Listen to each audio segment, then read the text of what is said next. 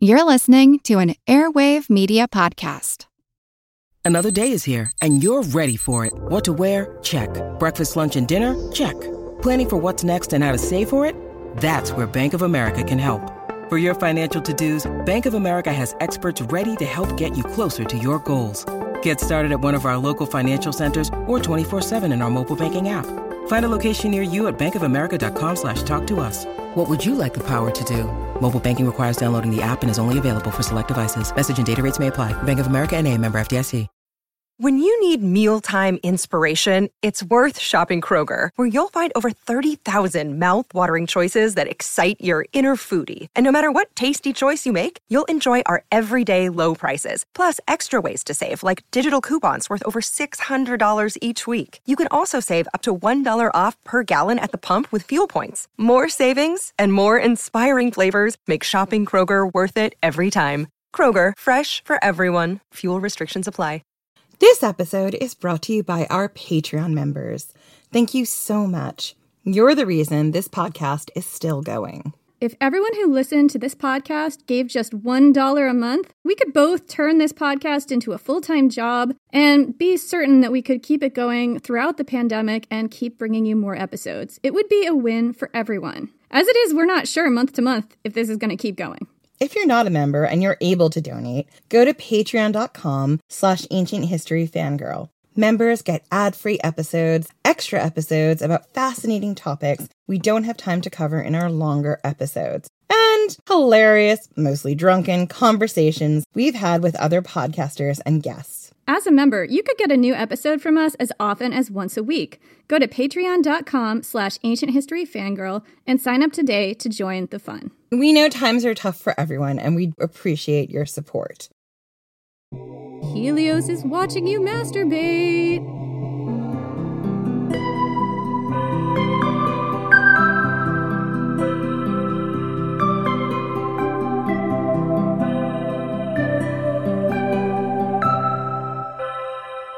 When Eris first tossed that thing into the crowd, you caught its flash of gold. You thought it was such a little thing, something far too small and far too fine to start a war over. A golden apple, a trinket, insignificant, or so you thought at first. But then, peering through the crowd, you looked closer. The gold in the torchlight held the history of a thousand sunsets and the unmaking of a million lives. But it wasn't the way the apple sparkled. It wasn't the things you almost believed you could see in its fine hammered shape. It was the writing. To the fairest, to the most beautiful. It could only belong to you. You reached for it, and so did Athena, and so did Hera, stepping forward to claim what was yours. You swore right then you'd pull down the heavens to make them see the truth. But Zeus stepped forward. He picked up the apple and cradled it in his large hands. He looked at each of you in turn and proclaimed that this judgment was not his to make, that when a suitable judge could be found, each goddess could put forth their case. But in that moment, his eyes found yours, and you knew it was only a formality. Of all the goddesses vying for the apple, only you knew exactly what he lusted for. Not a beautiful body, not a pretty face, not the quick, rough passion that usually soothed his fragile ego, but war, decimation, blood and battle, and yes, there was lust, a lust he had never known before, a lust you had shared many times when you walked the battlefield with your lover Ares. You understood Zeus down to his darkest depths. Hera and Athena glared at each other. When they muttered curses and insults, you already knew they had lost. You just had to be patient. And patience was a passion of its own, a slow, endless burn that was so very satisfying once it was sated. Years passed. The apple haunted your dreams. It colored your desires. It was all you could think about. Nobody spoke of it, but you knew it called to the others the way it called to you. The apple would not be forgotten. Then Zeus found his judge, Paris the shepherd, a lowly peasant boy, barely old enough to grow a beard, but handsome enough. with a smile that promised wickedness and eyes that told of broken vows. You could not help but smile. This was the kind of man you could work with. Paris was anxious to stand before the three of you, and he was shameless in his flirting. His eyes kept wandering between you, finding each of you more lovely than the last, but his gaze never stayed too long on you. It was as if you were the sun to him, and he feared to stare at you full on. Hera put forth her case first. She promised Paris obscene wealth, power, and privilege. She promised him a legacy, a happy and prosperous life. It was the kind of promise that an older man would have found impossible to turn down. But Paris, with his cheeky smile and strong arms, had known too few winters to understand the gravity of her offer. Athena promised him a life of honor and valor and glory, undefeated on the battlefield. She offered to make him a hero to rival all other heroes. It was an enticing offer, the kind of offer another sort of boy would have found irresistible. But Paris was too handsome to have had to prove himself amongst his peers. He had been clever and strong and lucky. He had no desire to prove his might or skill, not to other men, at least. Then you approached him, and his eyes found yours, and he was lost. You smiled, and you saw right down to his core. You knew in that moment what he wanted, and you promised to give it to him the love of the most beautiful woman in the world. Paris was silent for long moments, lost in your beauty, lost in the image of himself that he saw in your eyes. When he spoke, his voice was slow and syrupy, like honey left out on a hot day. I choose Aphrodite. Thus Paris made his judgment. The apple fell from Zeus's hands and into yours where it always belonged. Hera and Athena were furious. They vowed vengeance on the Trojans. They would make this boy miserable for his decision. They would rip apart the world. And thus Zeus got his war. But you held the apple in your hands. Your mortal judge looked at you with dazed adoration, as if there was nothing you could not do, nothing you could not give him as if there was no one more beautiful in the world than you. And you knew that this is what Athena and Hera failed to see. Beauty, real beauty, is tied to desire. And to understand what is beautiful, you must understand what one desires. I'm Jen McMenemy with a very gravelly voice today. And I'm Jenny Williamson, and this is Ancient History Fangirl. So, hi everyone. First off, I don't know why my voice has gone all gravelly and Eartha Kitt sex hotline, but apparently that's what we're going to have this episode. I think I might be losing my voice. But in good news, I'm just going to say it right now it's happening. I am so excited because today we get to take a deep dive into the mythology of Aphrodite. So, every season we find something in history that is so tied into the mythology that it begs for its own episode focusing on the folklore and myths. And when Jenny mentioned we'd be looking at the cult of Aphrodite and sex workers in ancient Greece and Rome, my little mythology loving brain started turning. Jen was really mad that I did not include more mythology in the Cult of Aphrodite episode, which was not supposed to be about mythology. But that's why we were like, you should have your own episode that's just about the mythology.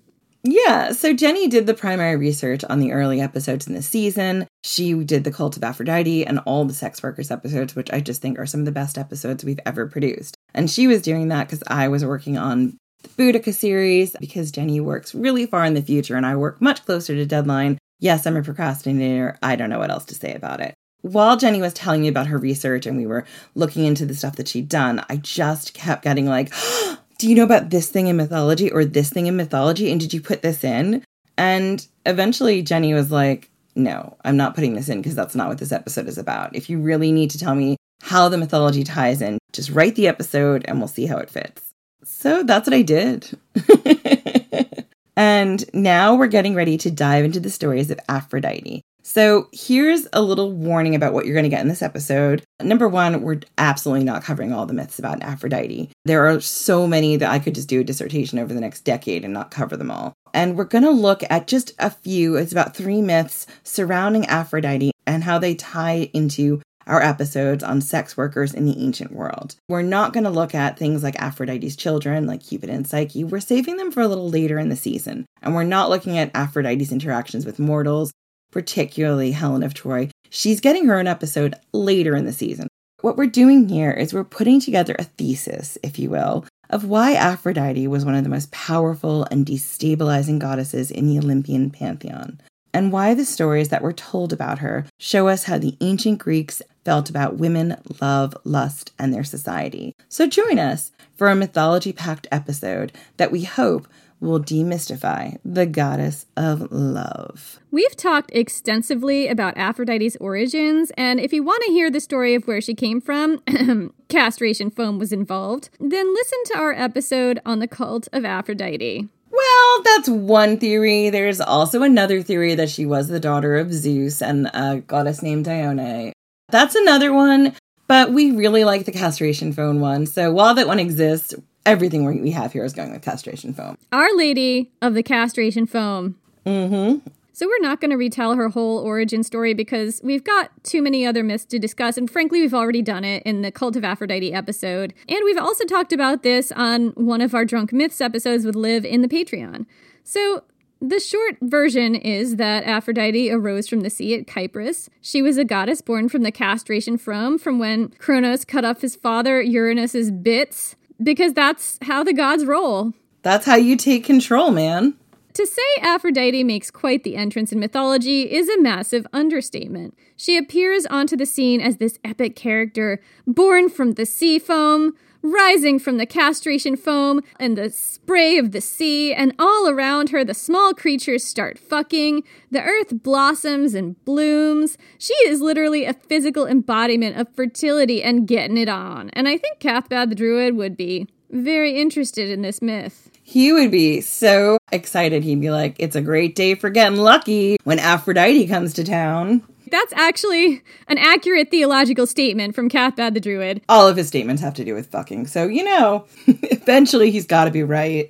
Um, however, perhaps this makes total sense to you, but we'll explain why it should make total sense to you knowing who Aphrodite is. Aphrodite's marriage was kind of fucked. The first myth we're going to talk about is the problem of Aphrodite and Hera and Ares and Hephaestus. It is a truth universally acknowledged that a woman with agency and without a husband is a destabilizing creature. I know Jen is very proud of that line, which, yes, is from Pride and Prejudice. Yeah, I'm so proud that I got to work on a Pride and Prejudice reference. So, yeah, and you read it so well. I don't think I could have read it that well. Guys, I don't know what's going on with my voice right now. I think it's kind of sexy. I think you sound very Aphrodite-ish in in the lower register. Maybe Aphrodite is being channeled through my sexy, sexy lower registered voice. I don't know. Enjoy it while you can, because her voice isn't always going to be like this. So, what do we mean by destabilizing? Ancient Greece and Rome were both highly patriarchal cultures.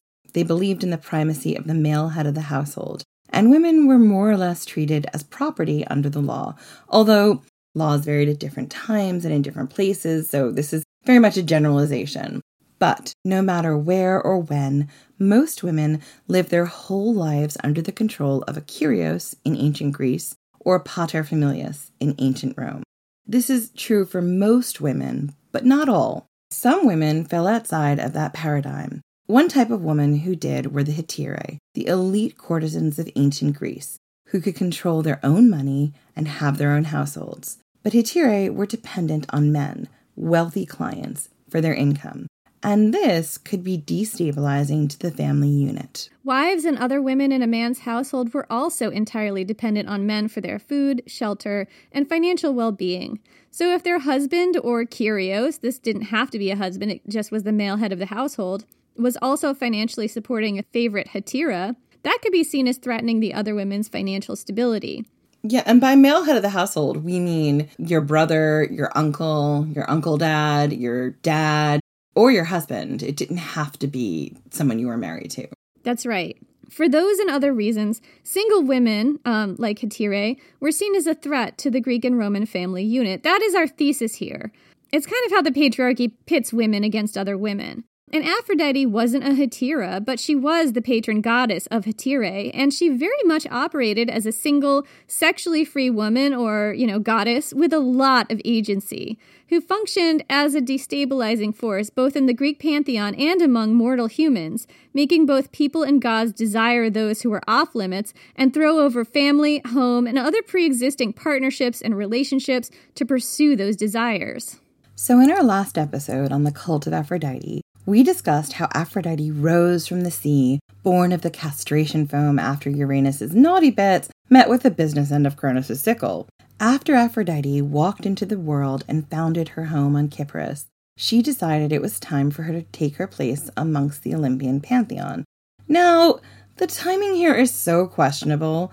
All the myths really contradict each other because they come down to us from different people and sources and times.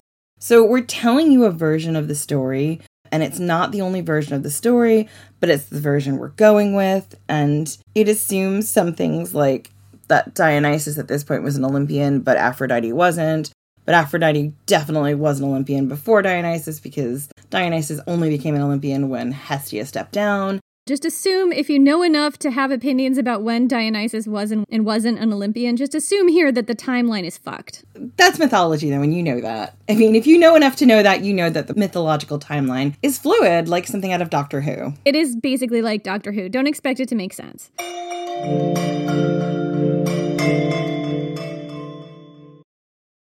I'm Helena Bonham Carter, and for BBC Radio 4, this is History's Secret Heroes a new series of rarely heard tales from World War II.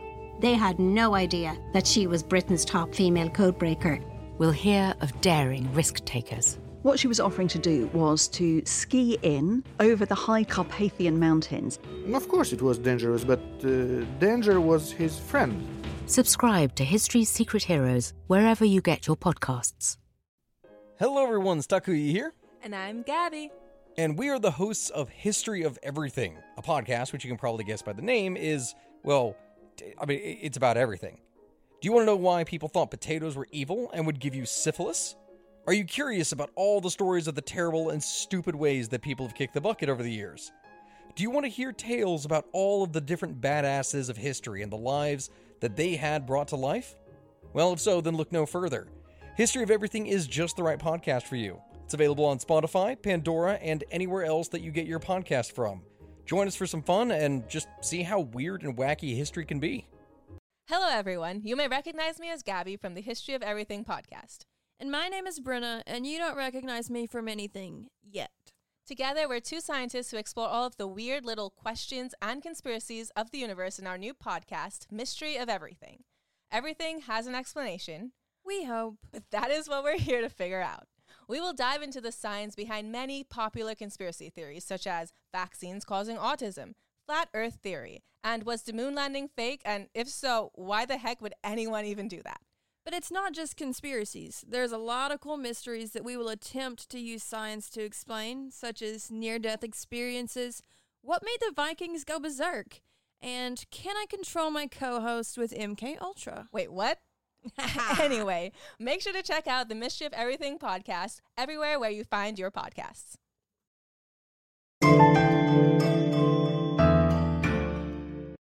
So, when Aphrodite arrived at Olympus, she was single and she was ready to mingle because she was the goddess of fluids mingling. She was a catch, you guys. She was a catch. And at this point in time, all the other male gods, including Dionysus, were already a part of the pantheon. Like we said, just assume a wizard did it, okay? And this beautiful, stunning, sexy goddess appeared in their midst, and she was epic. She had no husband, she was her own mistress. She was captain of her own ship. Absolutely. And she wore this super sexy girdle that was probably a push up girdle that drove people utterly crazy with lust and also accentuated the girls quite well. All the male gods took one look at her and they were drooling, jaws on the floor, eyeballs bugging out like some kind of a cartoon. It was a little embarrassing. Allegedly, all the female goddesses looked at her and were jealous and worried that she was going to cause problems for their marriages. I mean, maybe some of them were also drooling as well, a little bit. Listen, some of those goddesses, like the ladies, is my head canon. That's also my head canon number one. And number two, I think in the telling of this is it's very important for the tellers of this tale to pit women against women the way women in ancient Greece would have been pitted against women with agency like Hetaira. Absolutely, yeah. So I think that they're setting up this dichotomy of women against other women, like traditional women who've elected to work within the patriarchy to attain their status and power, feeling pitted against women who've chosen a path outside of that. So we side eye this, to say the least. But I wanted to include it because I do think that there is something there to be unraveled. Oh, yeah, it's an important part of the story, and we have to call it out. So, Aphrodite wasn't necessarily out to seduce every god and possibly some of the goddesses in sight, but she was an unencumbered woman. She was a Kyria. That meant she was her own master or mistress. And there were other goddesses in the Greek pantheon who were unattached to men and their own mistresses.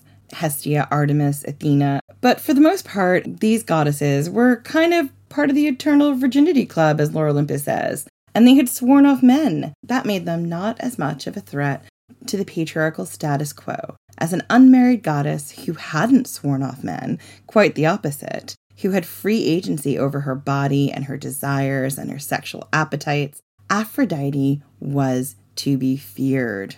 I mean, I think there's something so interesting about how in the ancient Greek pantheon they set up this whole paradigm where most of the women who are outside of the patriarchal men controlling women paradigm are women who've utterly sworn off sexuality, which makes them not a threat to the patriarchal family unit because they're not out there sexually available. I just think that's really interesting. Because actually, you can see um, ancient Greek and Rome, ancient Greek and Roman culture doing that in real life too, with different cults where women who were priestesses were required to be chaste. Absolutely. And I think that it's this dichotomy of how women are able to have power and what they have to give up to have that power. And I mean, we saw this a lot in particular when we talked about Agrippina and the ancient world Stark family, how women at the highest levels were only able to wield their power through their sons or their husbands. Like, even though they had this status, they still had to work through men. And the only way women didn't have to work through men in a way was if they were a lot of times virgin priestesses. Right. Like you could operate outside the patriarchy and you could live a life that was not controlled by men, but then you had to swear off sex. You couldn't have a sex life. You couldn't have a family at all. You couldn't have children. That's a big renunciation. Let's get back to the mythology of it all. Here's the thing about Aphrodite as much as she had agency over her own body and desires, she also had the ability to drive mortals, animals, and even gods wild with lust. Unholy lust an unholy lust. Tell me about it with that voice. Gosh. I'm going to have no voice by the end of this episode. I wonder if you actually are losing your voice. Have you been screaming a lot? Just internally. Just into the void would be my answer. so, this was an unholy lust, a lust that they couldn't control. Throughout mythology, we see moments where gods and mortals are so overcome with lust that they do some pretty fucked up shit. Because apparently, lust or uncontrollable desire is just that uncontrollable, even for the gods. And the goddess in charge of whether or not you had these feelings was a woman, and she was Aphrodite. So, when Aphrodite arrived on the Olympian scene, Hera, the goddess of marriages and unions, was not cool with Aphrodite being a stunningly attractive single lady who threatened those marriages and unions. She saw the way her, I don't know, fuck daddy husband Zeus drooled over Aphrodite. Can we refer to him as fuck daddy Zeus from now on? Because, oh boy, that's an appropriate description. Oh, yeah, done. Done. Fuck Daddy Zeus. And the way that Ares, her son, followed Aphrodite around like a lovesick puppy, not to mention the strange looks that Dionysus was giving her. And let's not talk about Poseidon. Poseidon embarrassed himself in front of Aphrodite on a regular basis. Constantly. It seemed that every single male god wanted to fuck Aphrodite to the point of distraction. God, you guys, could you rein it in just a tad? And Hera was like, we have got to lock her down because this shit is getting dire up in here. There, what is something about golden showers? I'm going to tell you.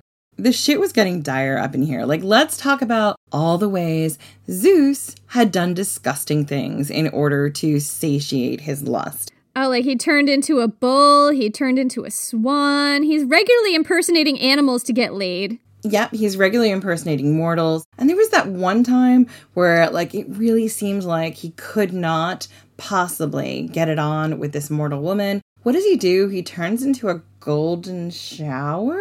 A shower of gold that just permeates into her room and then, ugh. He literally transformed into a golden shower. Think about it. Don't think about it. Don't think about it. Don't listen to me. Terrible. Exactly. Hera was like, enough is enough. I'm not dealing with this anymore. We have got to sort out the problem of Aphrodite and all this crazy lust. All this lust she's inspiring just by being who she is and being in, I don't know, a 50 mile radius of gods. Uh, of course, Hera didn't understand that's not how lust works, and it's a primal force, and you don't get to lock it down. And also, it kind of makes sense just historically because what is marriage supposed to do? It's supposed to lock down lust, right? And harness it for the sake of childbearing and inheritances. Hera's like, if I can pull her into this fold of being married and being locked down and being part of the sanctity of marriage, part of the patriarchy. Yeah, if I can make Aphrodite part of the patriarchy, via marriage, then maybe all this destabilizing, like, lust will go away. I mean, she had met Aphrodite. I don't know why she thought this would work. Yeah, and Aphrodite was like, you know what, you guys, I am an outside cat. I do not want to be locked down. But if I had to be locked down, I'm here for Team Ares because that dude, he's my equal in every way, especially below the waist. He knows how to work what he's got. So this story comes to us in pieces. Fascinatingly, it's told and retold on ancient vases, and it's also in Pausanias. So, according to Pausanias, Aphrodite's marriage happens because of a golden throne. It is not a toilet. Or is it a toilet? Is it in fact a toilet? Is it a golden throne with a beautiful peacock motif because Hera's sacred animal was a peacock? I don't know. I'm just picturing a toilet over here because it's funny. I know, you're just picturing a, a, toilet, and I'm like, how can I make a beautiful word picture? So, according to Pausanias, Aphrodite's marriage happens because of a golden throne. So, follow along with us here. Hera had two sons with Zeus, right? Ares, the god of war, and Hephaestus, god of the forge and fire. In some mythological versions, Hera had Hephaestus without Zeus. She reproduced asexually, and Hephaestus was solely the son of Hera. However, all these stories agree about one thing Hera could not stand her son Hephaestus. And I'm not delving into Hera's asexual reproduction of Hephaestus because it's a whole nother rabbit hole that fits a different thesis, which one day I will get to, but it does not fit this season. So, the reasons why Hera disliked her son so much vary a lot. Some say that she couldn't stand him because he wasn't perfect like the other gods. Maybe because he was ugly, according to Olympian standards. It just wasn't conventionally attractive in the most drop dead gorgeous way. Exactly. I don't know. Or it's possible because he was deformed. And usually, what I see his deformity being in mythology is he had some kind of an inturned or clubbed foot, which again, I don't think is a deformity. But that is how Hera felt. She was kind of a huge dick about this. I mean, he was a blacksmith, so he had to have been really ripped, you know? Like, my head canon is that Hephaestus was also a stone cold hottie, just maybe a little bit more unconventionally attractive than the other gods. First off, he was totally a stone cold hottie. But second off, he's not a blacksmith yet. He's just a little imperfect baby. I'm not talking about baby Hephaestus. I'm talking about full grown Hephaestus. I know, but can you imagine like just looking at your child and be like, not perfect, off a cliff? I'm child free. I'm the wrong person to ask that question too. I know, but in mythology, this is kind of like we see so many children being exposed and like parents getting rid of imperfect children or girl children. And this is echoed here in how Hera treats her son. I think in Sparta it was like mandatory to expose children that had any kind of a quote unquote blemish as they would have seen it. Or if they were ginger. No, I, I can't substantiate that. can't substantiate, but possible. possible. I can't rule it out either. so, anyway, whatever the reason, in Hera's rage, she flung Hephaestus from Mount Olympus breaking his legs and casting him out of the home of the gods. This brutal act caused massive injuries to his legs, and in some myth, this is where his disability comes from. is that he was just thrown off this cliff. And that meant for the rest of his immortal life, he walked with a limp and had beautiful crutches made of gold, which he absolutely made himself because that is his thing. So Hephaestus understandably was like, fuck this family, fuck these people, I'm so done with all of you. And he grew up on the island of Lemnos, where the marine nymphs and goddesses Thetis and Eurynome looked after him. He grew into his powers, which so happened to be making things and controlling fire. Hephaestus was a gifted blacksmith and craftsman, and he also made robots. Put that in your pipe and smoke it, people. Robots. Well, and he made everything the Olympians used. He made their war chariots, he made their palaces, he made their jewelry, their armor. Everything they used, Hephaestus made. He was a real busy dude. Did he make Zeus's thunderbolt? I don't know that he made Zeus's thunderbolt, but he made Helios's sun chariot. He made robots. He made loads and loads and loads of stuff. Pretty much, if the Olympians used something in mythology, there's a possibility Hephaestus made it. And he was making all this stuff for people who really kind of were assholes to him. He did not fire his clients, clearly. No, and I I have thoughts about that because I do think that like there's a part of him that I think liked to be busy, really enjoyed the process of creating things. Like Hephaestus made Pandora. He made her out of clay. Could you class Pandora as a robot? I mean, if we did, she'd probably be like weirdly a sex bot, but I think she's supposed to be the first human, so no. Because she was a gift to Prometheus's brother, and by gift, we definitely mean kind of gift. We mean sex robot. Pandora, the first woman, was a sex robot. Shocker. anyway, Hephaestus saw a way to get back at his mother. He designed the most epic, beautiful, golden throne fit for the queen of the skies and the goddesses. It was epic with plumage that had a peacock and gold in the background. I'm just fan fictioning right now, but Hephaestus made it, and I can't imagine how incredible it would be. Oh, my shiny, shiny magpie heart. Not a toilet. Definitely not a toilet. And Hephaestus sent this beautiful, epic, golden throne that just your mind, your face would melt from looking at it up to Olympus, and it had Hera's name on it. And what did Hera do? She took one look at the beautiful golden throne and thought, I wonder how badass I'm to look sitting on this thing.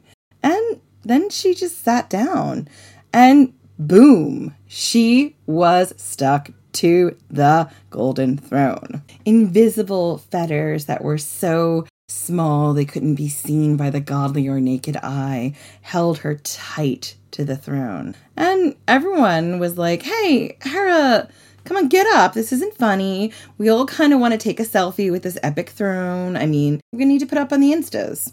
But Hera was not standing up, and everyone was like, why is she not standing up? It's my turn. So panic ensued. Hera was bound, and her powers were also bound. She was stuck to this throne and powerless, and no one could free her. There was only one person who could undo the magic binding powers of the golden chair, and that person was Hephaestus. So, sensing a chance to kill two birds with one stone, Fuck Daddy Zeus offered the hand of Aphrodite in marriage to whoever could get Hephaestus to unlock his mother from her golden throne. Not asking Aphrodite for her thoughts on this at all, just up and offering her, because women are property. Women are property, and at this point in time, Aphrodite is unmarried, so she would fall under the Kyrios of the lead male of the Olympians, which would be Zeus. God, if fuck daddy Zeus was your Kyrios, it would not be a good time for you. So anyway, so Aphrodite was not down for this at all. She's like, "Wait, what? Who? What? Me? What? Did we discuss this?" No, I'm an outside cat. I cannot be contained to one man. Nope, nope. You're going to get married to whoever happens to convince Hephaestus to release Hera from this chair. Aphrodite was like, okay, there's only one way I can see out of this. You know who's going to save my ass right now? It's going to be Ares if I get married to Ares, he's totally going to let me do whatever I want because Ares is also an outdoor cat and he's just like, "Listen, as long as you're coming back to me, babe, you can you can go out and you can do whatever you want and so will I and we'll just come together for beautiful passion-filled days and nights somewhere, your place or mine, and then we'll go off again and do our own separate thing. It'll be great. Perfect." She's like the only person on this godforsaken mountain I could ever consider marrying is Ares because he's the only person who's going to let me be myself. So, she went to Ares and she's like, Listen, babe, you're the only one who's capable of getting Hephaestus to unbind his mom. So could you just do that and then we'll be married and it won't change anything between us. We could still both do our own thing, but we'll also be married and it'll be kind of great and we can have kids and we're already having kids at the moment. So what's really going to change? It's going to be great. And Ares was like, I'm 100% down. Two outside cats, getting married and continuing to be outside cats is exactly my dream relationship. So Ares agreed to these terms. So he called up his kids, the personifications of fear and terror, and they all went down to Lemnos and paid Hephaestus a little visit. And let me tell you what, Ares was not able to strong arm, cajole, or frighten Hephaestus into returning to Mount Olympus. He applied as much pressure as he could possibly apply. And remember, I believe Ares is Hephaestus's older brother. So it was all about the wet willies and the rug burns and all of that stuff and bullying nonsense. Ares really laid into it hard, and Hephaestus was like, No, I refuse. Do your worst. So Ares had to return to Olympus unsuccessful. So finally, the patron god of our podcast, Dionysus, visited Hephaestus. And Dionysus was like, Hey, I'm not here to force you to go up to Mount Olympus and free your mom. I don't like her very much. Have you heard about all the awful shit she did to me? Oh, Thetis also helped raise you. I love Thetis. I also jumped into the scene. she protected me when I was having problems because your mom was being awful to me everywhere I went. Listen, let's open up a cask of wine and let's chat. Talk about our mommy issues. Yeah, we're going to go through our shared trauma around Hera. And that's what they did. And when Hephaestus was drunk, Dionysus cleverly pointed out, You know, Hephaestus, if you just went up there and freed Hera, you could be Aphrodite's husband. And now, let me just tell you a little bit about Aphrodite. Everyone loves Aphrodite. She is gorgeous. I know you haven't seen her, but she is the type of woman who, if you did marry, everyone would look at you and be like, damn, Hephaestus, that's pretty good. You'd have respect. Yeah, they'd be like, wow, damn, Hephaestus has a hot wife. I mean, essentially, Dionysus here is being a fucking chaos monkey, and he's kind of putting forward the case for a trophy wife, which I don't approve of. Dionysus is very problematic in places, and this is one of them. A little bit of this is fan fiction. Yeah, some of this is fan fiction. Also, Dionysus, as I said, did have an axe to grind against Hera. He absolutely did. Dionysus is absolutely the dark horse of this particular myth. He's got a little bit of chaos, like Loki, feel to him here. He's a little bit chaotic neutral right now. So, being utterly trashed and probably kind of horny, Hephaestus thinks that going to Olympus and freeing his mother was a great idea. So, riding on a donkey, which is a way of showing that you're humbled, you're here to make peace, being led by Dionysus, the two went straight up to Mount Olympus and freed Hera. And then suddenly, by the powers of Grayskull, I mean, fuck Daddy Zeus, Hephaestus was engaged and then married to the most beautiful and desirable goddess of all the goddesses, the walking personification of sex herself.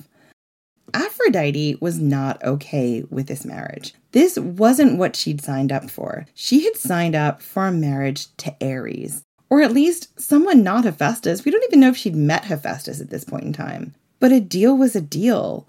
And so Hera was freed from her golden chair, and Aphrodite was put into a golden prison as the wife of the god of fire and the forge. So, why this story, Jen? So, first off, Jenny, before we get into why this story, let's just take a moment and acknowledge the dark horse MVP of this story, Dionysus. He is another destabilizing figure amongst the Olympians, and you really see that super clearly here. You get the feeling that he sets up Hephaestus and Aphrodite's marriage as a way to just cause chaos and show the Olympians that you cannot contain your lust, your desires, and that also when you're hot headed and drunk, you're bound to make some bad decisions.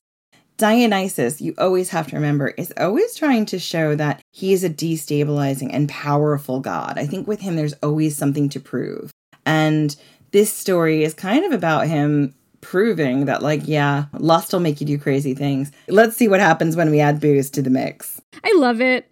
So now that we've gotten that out of the way, here's why we thought this story was necessary in the understanding of Aphrodite and her role as a goddess and as a stand in for Greek women. So we're going to broaden it out here. The big thing for me here is about how scary and terrifying single women were in mythology and in real life, and how important it was for the stability of the Olympians to marry off Aphrodite. And not just marry off Aphrodite, but marry her to someone that none of the other male gods would view as a threat, because the other male Olympians did not see Hephaestus as a threat to their masculinity. They did not understand anything about this dude, they didn't think he threatened their status.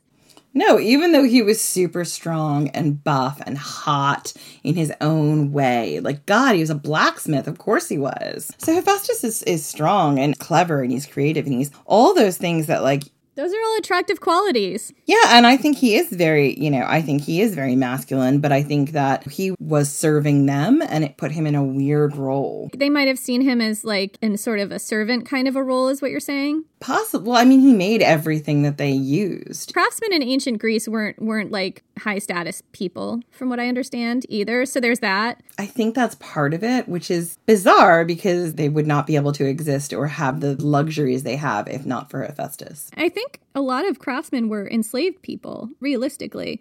So that's kind of what what uh, I guess what an ancient Greek person listening to this story might have been picking up here, just in terms of the references. This a lot of this is us, you know, conjecturing, but it's a thought. Um, anyway, so what I was telling you was that the other male Olympians didn't see Hephaestus as a threat to their masculinity. He was associated with low status tasks like being a craftsperson, even though he was super good. He was strong, he was smart, he could make clever things, he was really creative, but he wasn't handsome. That was super important in Mount Olympus. They were all very looks focused. I bet he had a face that could tell stories for days. I'm still stuck on that body from being a blacksmith. We're just going to objectify Hephaestus over here. That's what we're doing. He wasn't powerful in terms of godly powers, although he's probably really strong.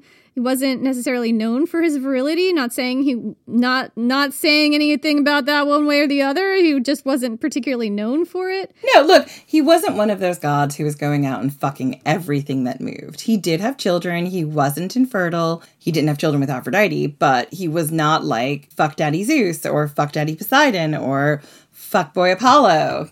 Wasn't a fuck boy and he wasn't a fuck daddy. He was kind of seen as a as a safe choice and who better to bind Aphrodite to than the safe choice? And if Aphrodite didn't love her husband, if she wasn't happy, well, who cared? And here's the thing Hephaestus made this call while drunk. We don't 100% know that he would have made this call and bound himself to Aphrodite if he'd been sober. There's a little coercion on his part as well.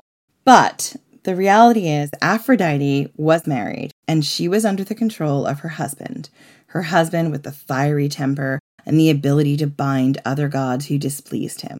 Clearly, he could bind Aphrodite too, right? The problem of Aphrodite and her undeniable powers of unholy lust was sorted, right?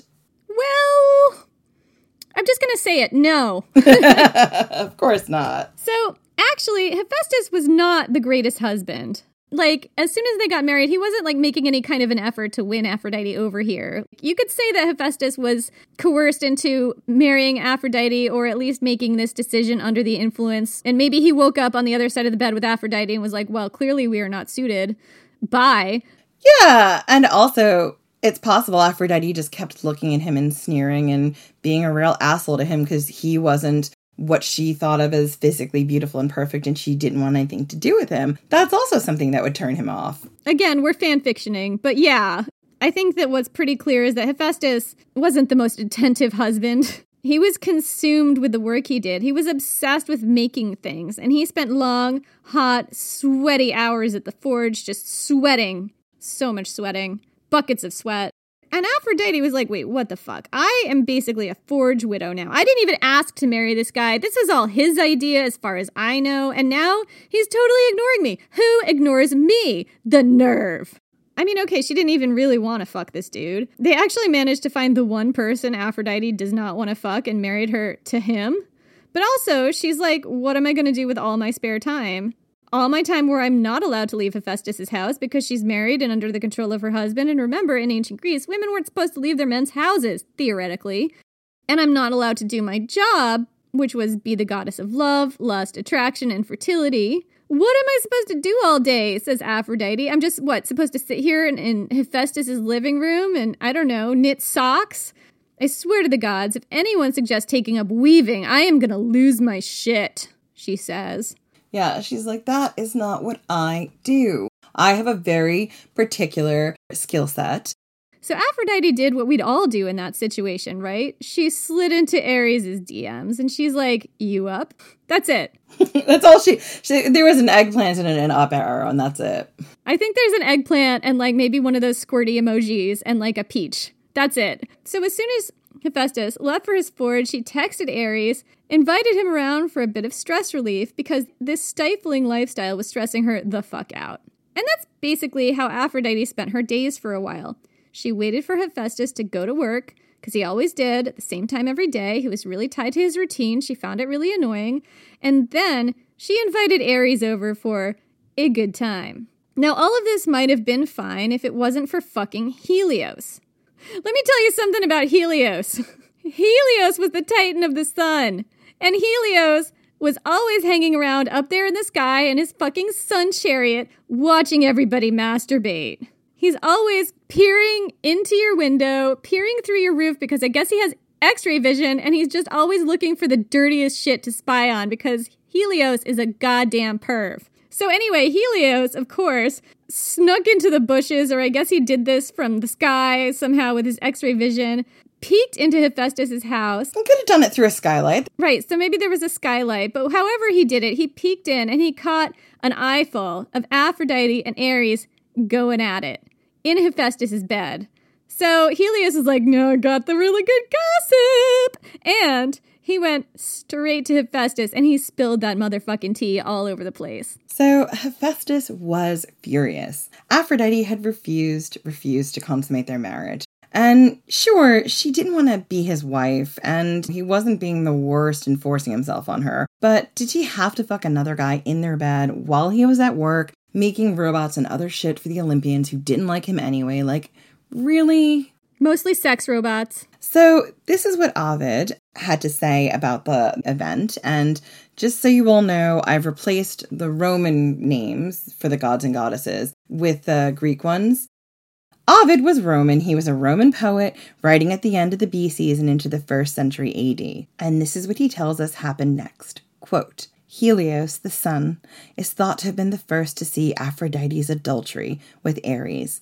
Helios is the first to see all things. Shocked at the sight, he told the goddess's husband, Hephaestus, how he was cuckolded where. Then Hephaestus's heart fell, and from his deft blacksmith's hands fell too the work he held. At once he forged a net, a mesh of the thinnest links of bronze, too fine for the eye to see, a triumph not surpassed by the finest threads of silk or by the web the spider hands below the rafters' beams. He fashioned it to respond to the least touch or slightest movement, then, with subtle skill, arranged it round the bed. So when his wife lay down together with her paramour, her husband's mesh, so cleverly contrived, secured them both ensnared as they embraced. Straightway, Hephaestus flung wide the ivory doors and ushered in the gods. The two lay there, snarled in their shame. The gods were not displeased. One of them prayed for shame like that. They laughed and laughed. The joyful episode was long the choicest tale to go the rounds of heaven. Okay, so let's just break this down for a second. Oh, yes, please. So when Hephaestus finds out that Aphrodite is cheating on him, he's brokenhearted, but he's also really fucking angry, god damn it. Because he has a lot of issues around his family and his status as an Olympian, and he wants to lash out and bring the shame that he feels onto his wife. He wants to shame her and Ares for making him feel ashamed. He wants to bind them and humiliate them the way he humiliated his mom with the golden throne that was not a toilet. He wants to make them feel as powerless and exposed as he feels when catty fucking Helios informs him of the affair because Helios is watching you masturbate. Look out. That's just, if you could just take away anything from this episode, just remember Helios is watching you.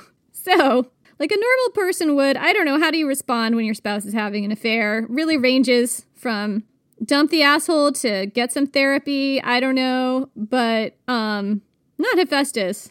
Like he definitely takes a third path here. Yeah, and his path is like, I am good at one thing, and that thing is revenge. Revenge through elaborate traps.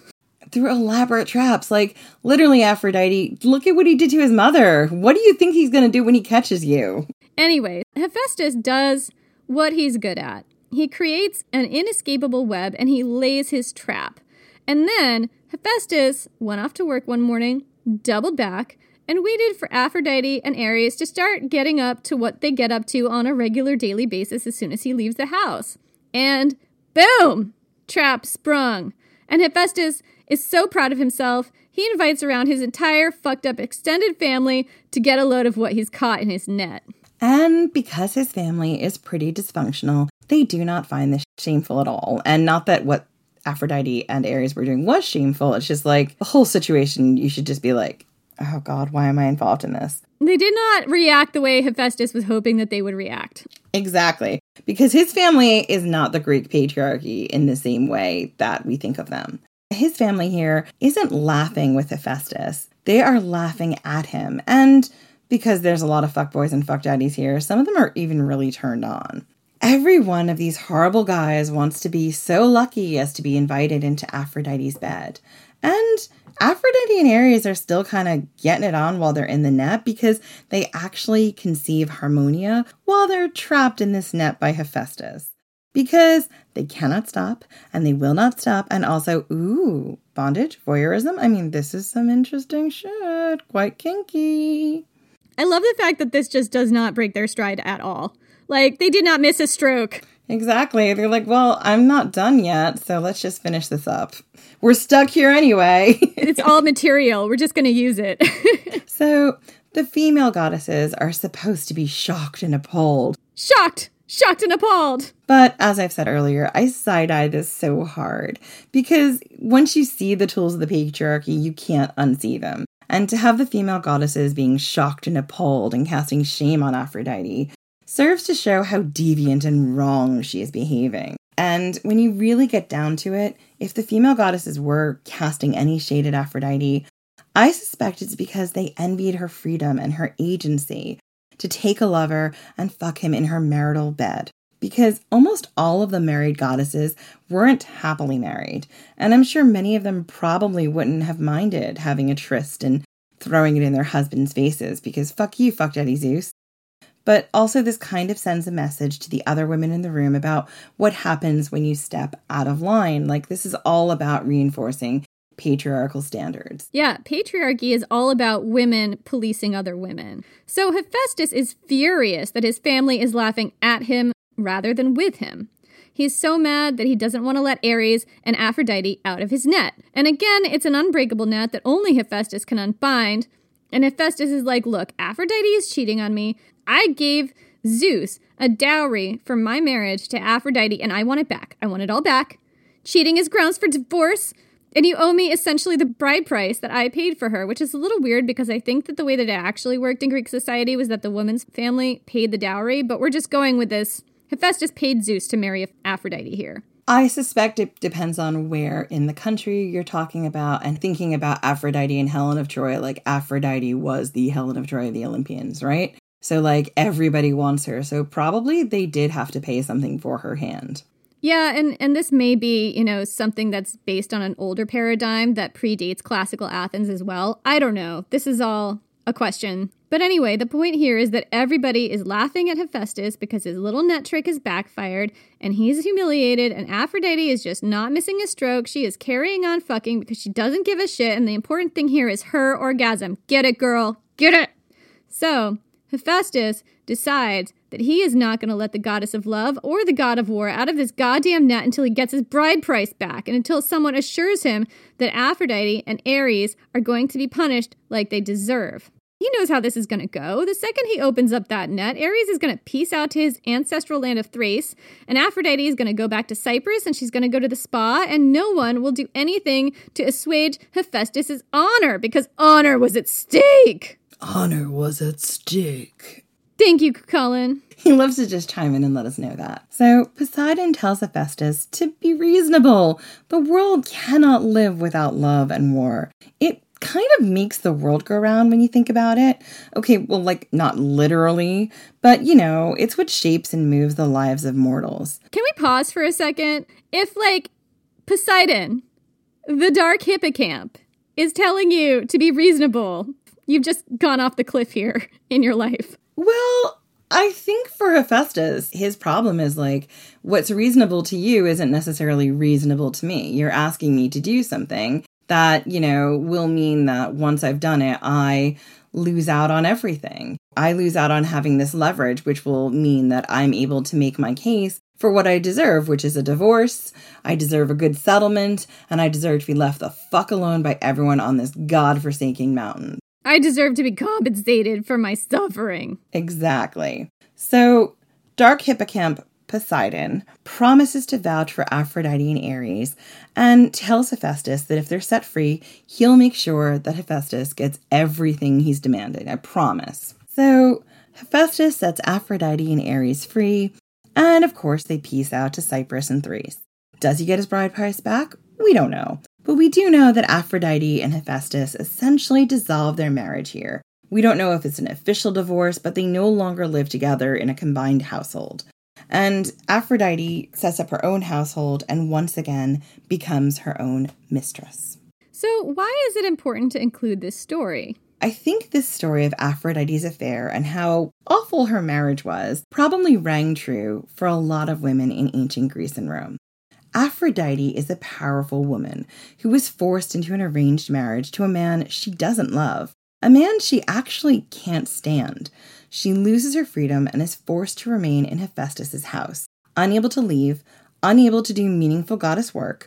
Essentially, she's his prisoner. In ancient Athens, it was generally expected for high ranking women to never physically leave the house, although how often this was explicitly followed versus being the feminine ideal is unclear. Yeah, so how does she take her life back? She shows her husband that she cannot be constrained or bowed or broken by their marriage. She's going to love who she loves. She's going to do what she wants to do. Aphrodite is just going to Aphrodite. And if he won't let her leave the house, if he keeps her a prisoner, she's going to open the door to her cage and she's going to invite the lovers in. She's like, listen, if I can't go out, I'm going to order in, babe. Do you know who we see this with? We see this with Claudius and Messalina. Because literally, Messalina lets her lovers come into the imperial palace and she's constantly cheating on Claudius there. All of her lovers stream in and stream out. And for the most part, Claudius is kind of okay with it or turns a blind eye to it or maybe doesn't know, but I think he probably turned a blind eye. Or maybe he's emasculated by it, depending on who's telling the story. But I also think like he's much older than her. I feel like he's in his late 50s and she's probably in her 20s or early 30s. Like they don't have as much in common in the bedroom potentially at this point in their lives. And as long as she's not doing anything to embarrass him too much, he's like, Well, I have important work to do, like running the place. Just try not to be an asshole.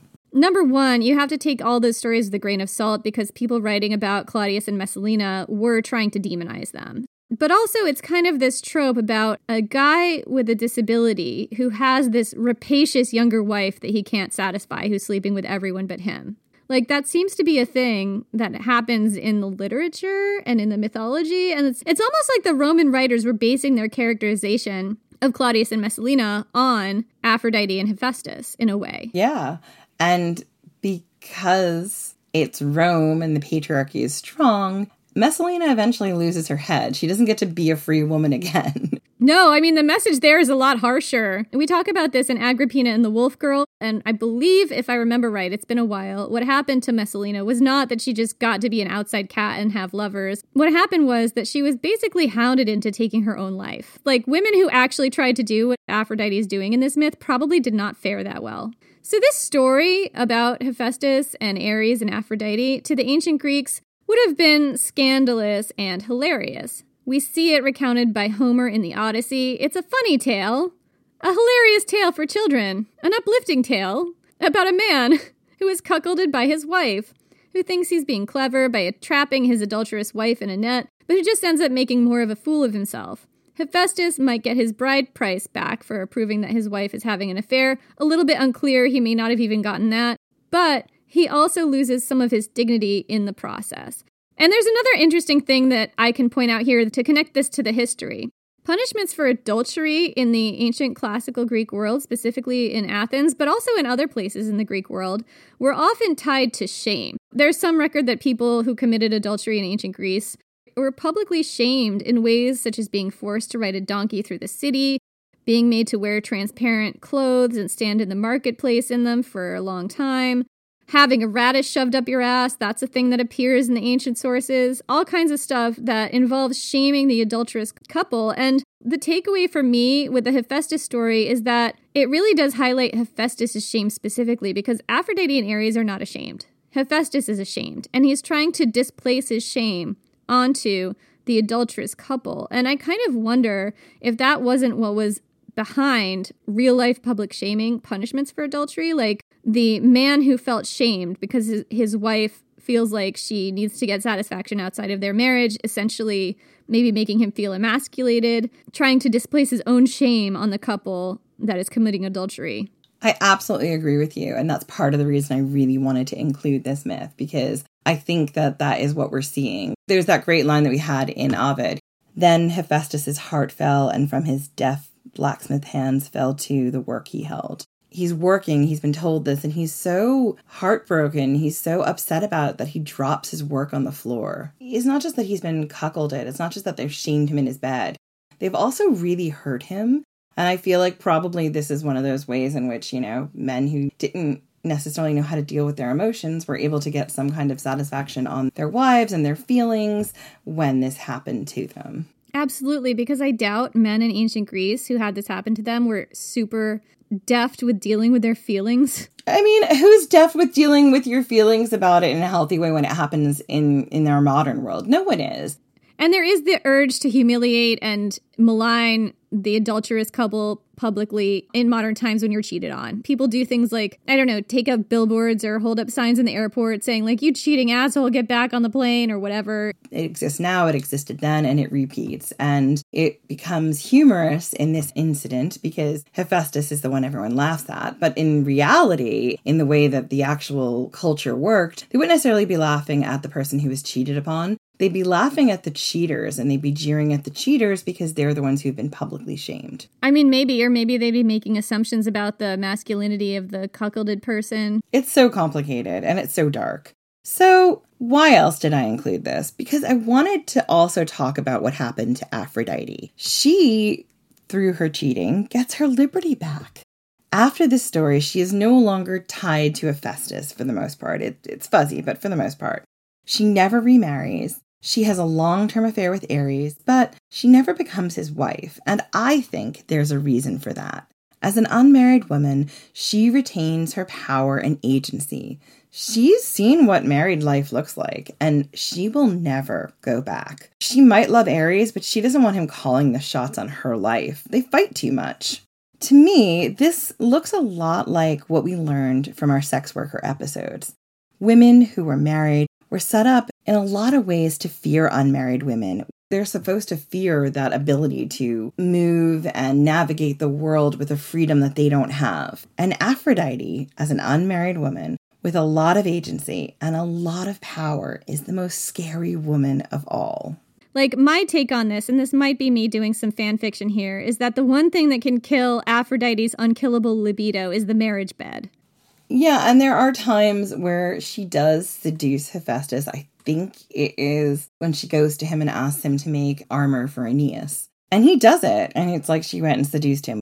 She will not be forced. She'll sleep with Hephaestus if it's her choice, but she will not be coerced into it. She will not be forced. She will not be raped. Like, that is a big deal about Aphrodite. I think you're right. I think the thing to really take home here is Aphrodite does not want anyone to have any say or any control over what Aphrodite does. Yeah, but I also see in her, like, there's a little bit of feminist subversion here. She's kind of representing a tale about women's sexuality that is like women are sexual beings outside the marriage bed. In fact, the marriage bed kills sexuality. And I'm not saying, I'm not making a judgment about married people's sex lives here. There is a study that says women, not men, struggle harder with monogamy realistically. And I'm going to put that in the show notes because it's actually really interesting. But I think there's a universal truth here that Aphrodite is kind of secretly telling women in her audience. It's like, yeah, you're right. If you're not feeling desire for your husband who you have been coerced or forced to marry because a lot of women were back in those times. That's because that's not how women's sexuality works. I'm the embodiment of women's sexuality, and that's not how my sexuality works. It works when it's consensual.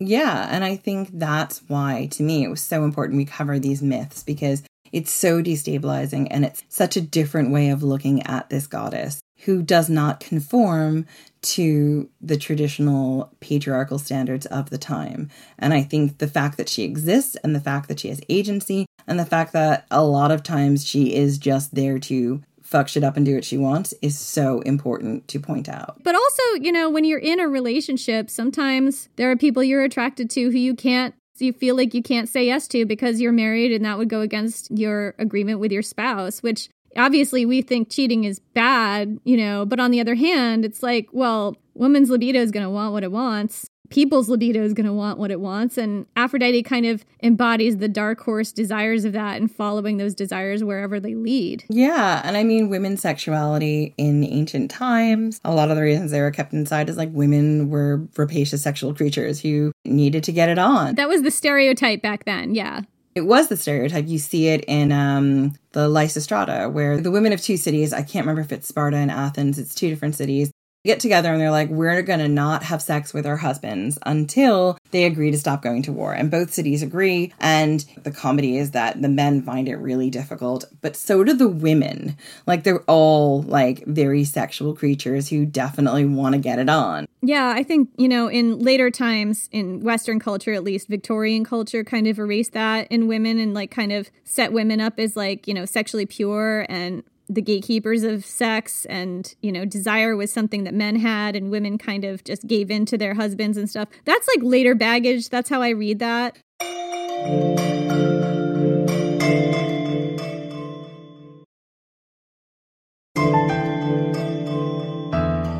So i couldn't talk about aphrodite and not mention one of the most famous stories about her the judgment of paris this is about her ability to shape and terrorize the world with her agency and her unholy lust. Unholy lust. I'm just going to say it like that forever. So here's the brief version of the Judgment of Paris. At the wedding of Thetis and Peleus, Achilles' parents, and this was absolutely not a consensual wedding. Thetis was not on board. No, this was so non consensual. It was. It was a bullshit wedding kind of a rabbit hole. We're not going down it, but just so you know.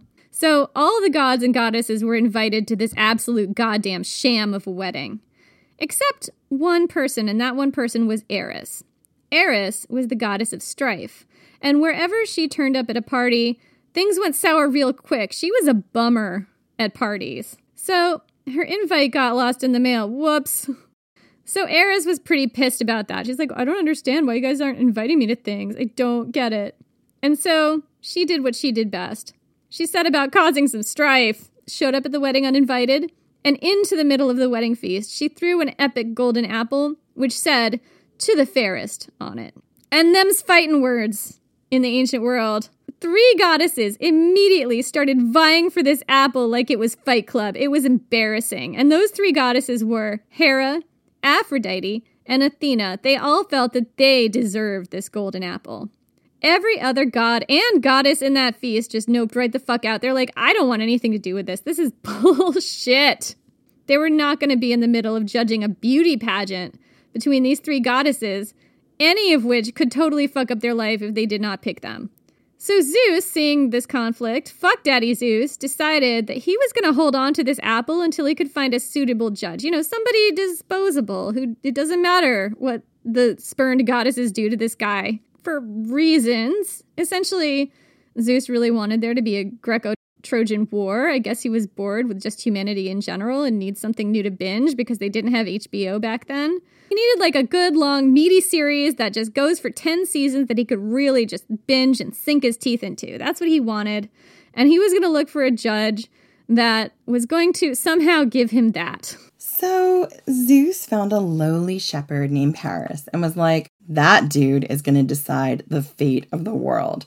That 19 year old dude is going to do it. I can't imagine how this could possibly go wrong. Oh, I think Zeus was just thinking, I can't imagine how this could possibly go right. Bring it on. So Hermes brought Paris to a mountain where Zeus, Hera, Aphrodite, and Athena were waiting for him. And they each put their cases forward for why they should be the recipient of the golden apple. So I'm quoting from Ovid here, and again, uh, he was Roman, and I've, but for simplicity's sake, I have changed the names so that they are Greek, so it's easier to follow. But bear in mind, Ovid would have originally used the Roman versions of these names. So Ovid, in his Heroides, in his letter from Paris to Helen, tells us, quote, Lay aside thy fear. The winged herald Hermes said to me, Thou art the arbitrator of beauty. Put an end to the strivings of the goddesses.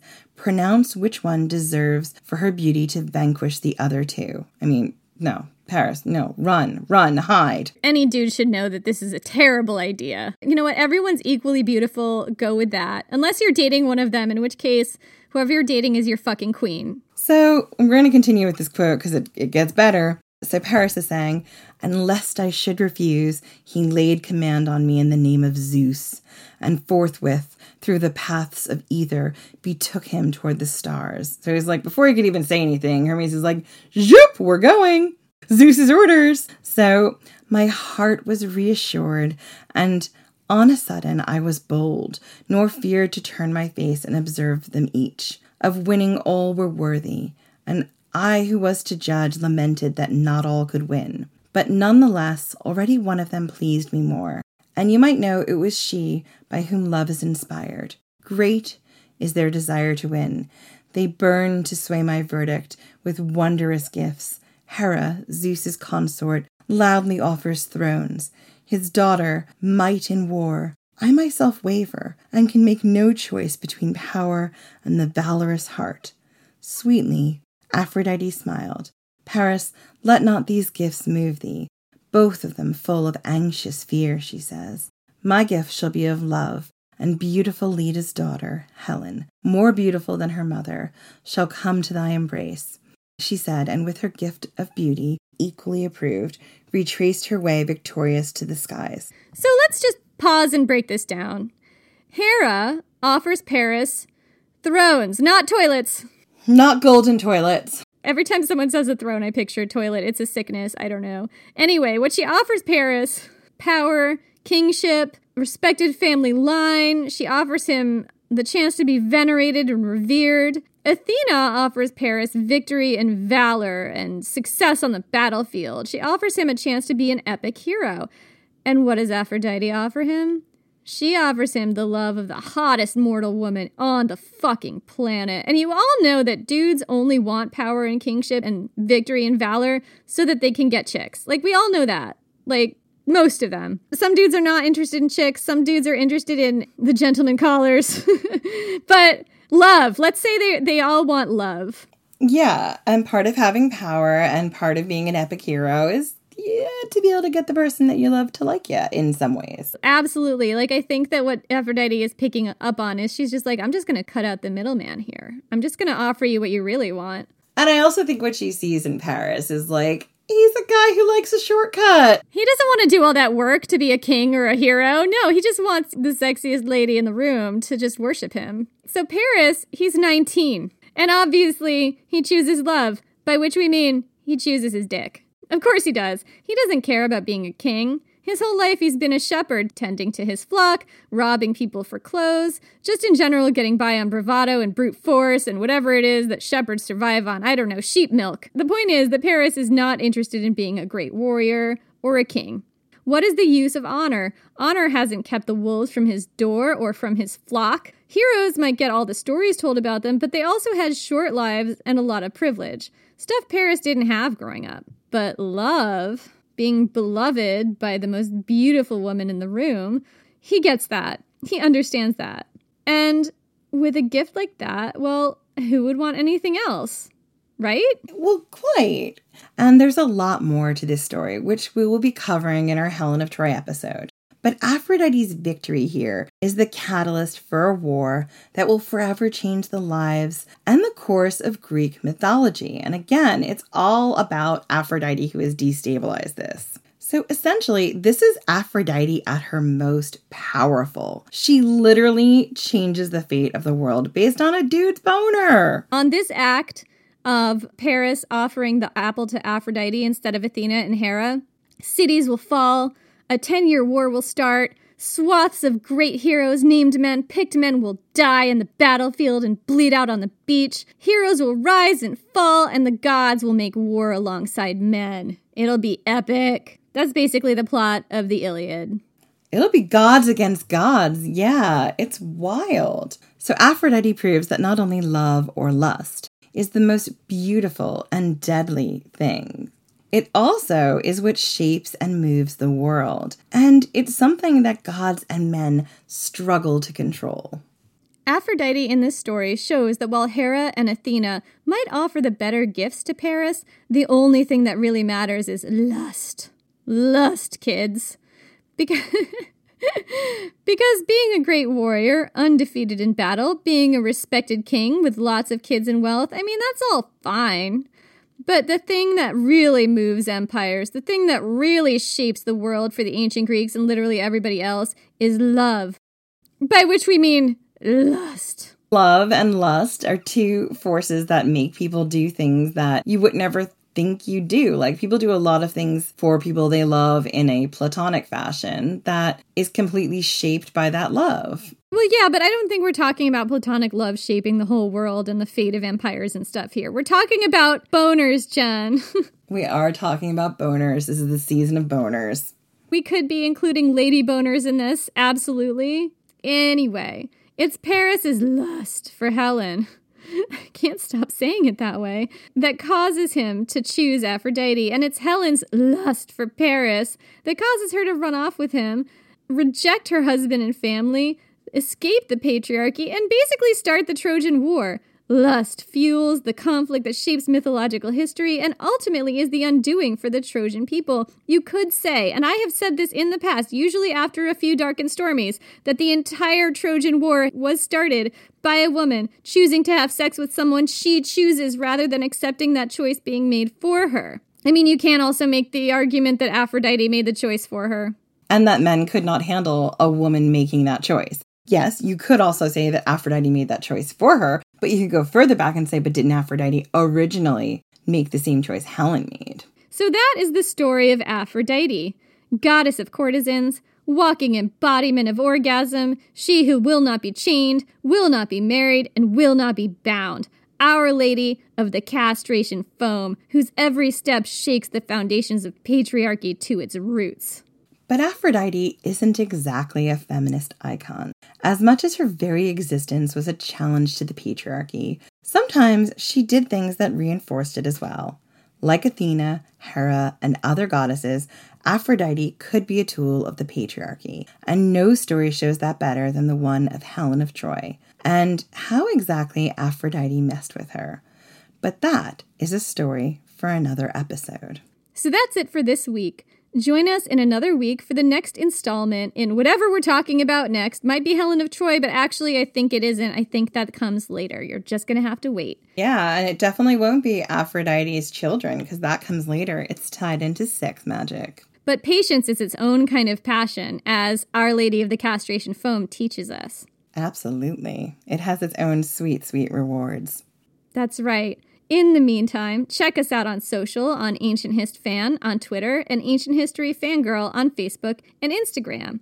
And check out our Patreon.